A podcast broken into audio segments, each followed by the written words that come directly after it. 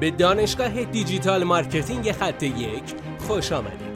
ما در اینجا روزانه تجربیات خودمون رو در زمینه افزایش بازدید سایت در سطح بالایی به کارآفرینان ارائه میدیم که ما هم از همین تجربه ها و تمرین ها استفاده می‌کنیم.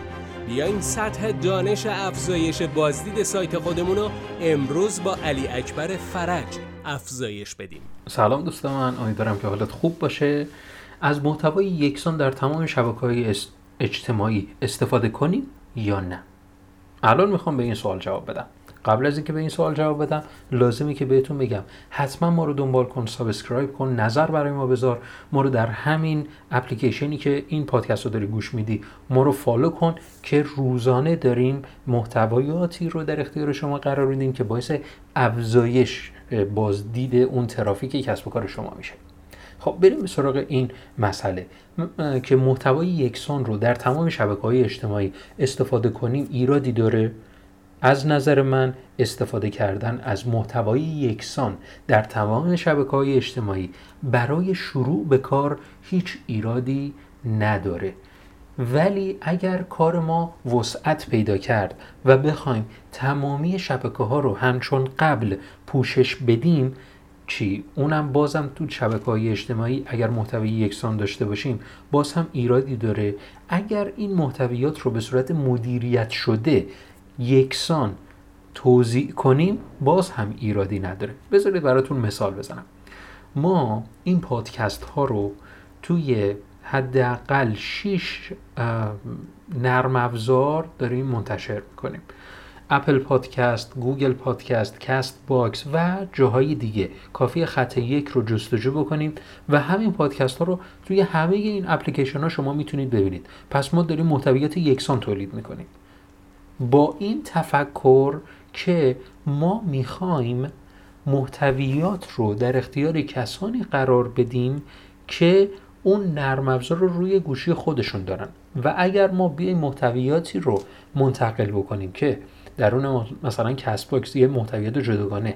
اپل هم یک محتویات جداگانه گوگل هم یه محتویات جداگانه باعث میشه که فرد رو گمراه بکنیم و اذیت بشه که بخواد این همه نرم افزار رو روی گوشیش نصب کنه.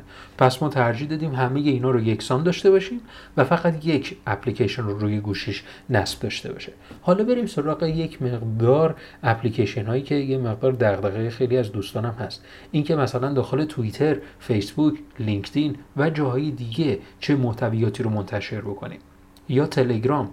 محتویاتی که باید درون این شبکه ها منتشر بکنیم بسته به خود همون شبکه اجتماعی و عادت مخاطبین شما هستش. اگر عادت مخاطبین شما هستش که در تلگرام بیشتر به سایت هدایت بشن باید پس از محتویاتی استفاده بکنید که افراد رو منتقل می‌کنه.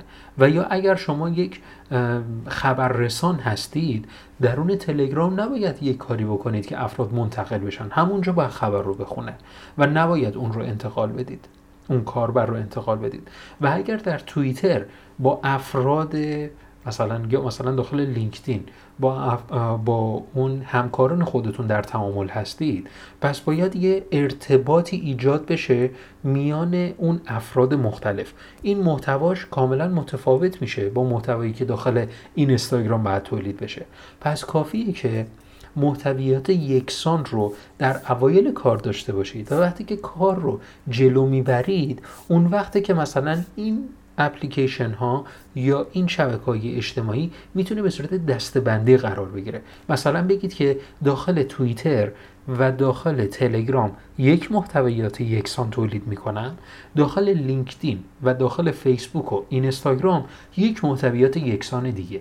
یعنی مرحله بعد از یکسان بودن محتوا در شبکه های اجتماعی این نیست که همگی به صورت مجزا باشن. این است که شبکه های اجتماعی رو به صورت دستبندی محتویات رو توضیح بکنید و بعدش این دستبندی رو کوچیک و کوچیک و کوچیکتر بکنید که هر محتوا بتونه در یک شبکه اجتماعی به صورت مجزا اون هم با استراتژی قرار بگیره. امیدوارم که از این پادکست استفاده کرده باشید. موفق باشید.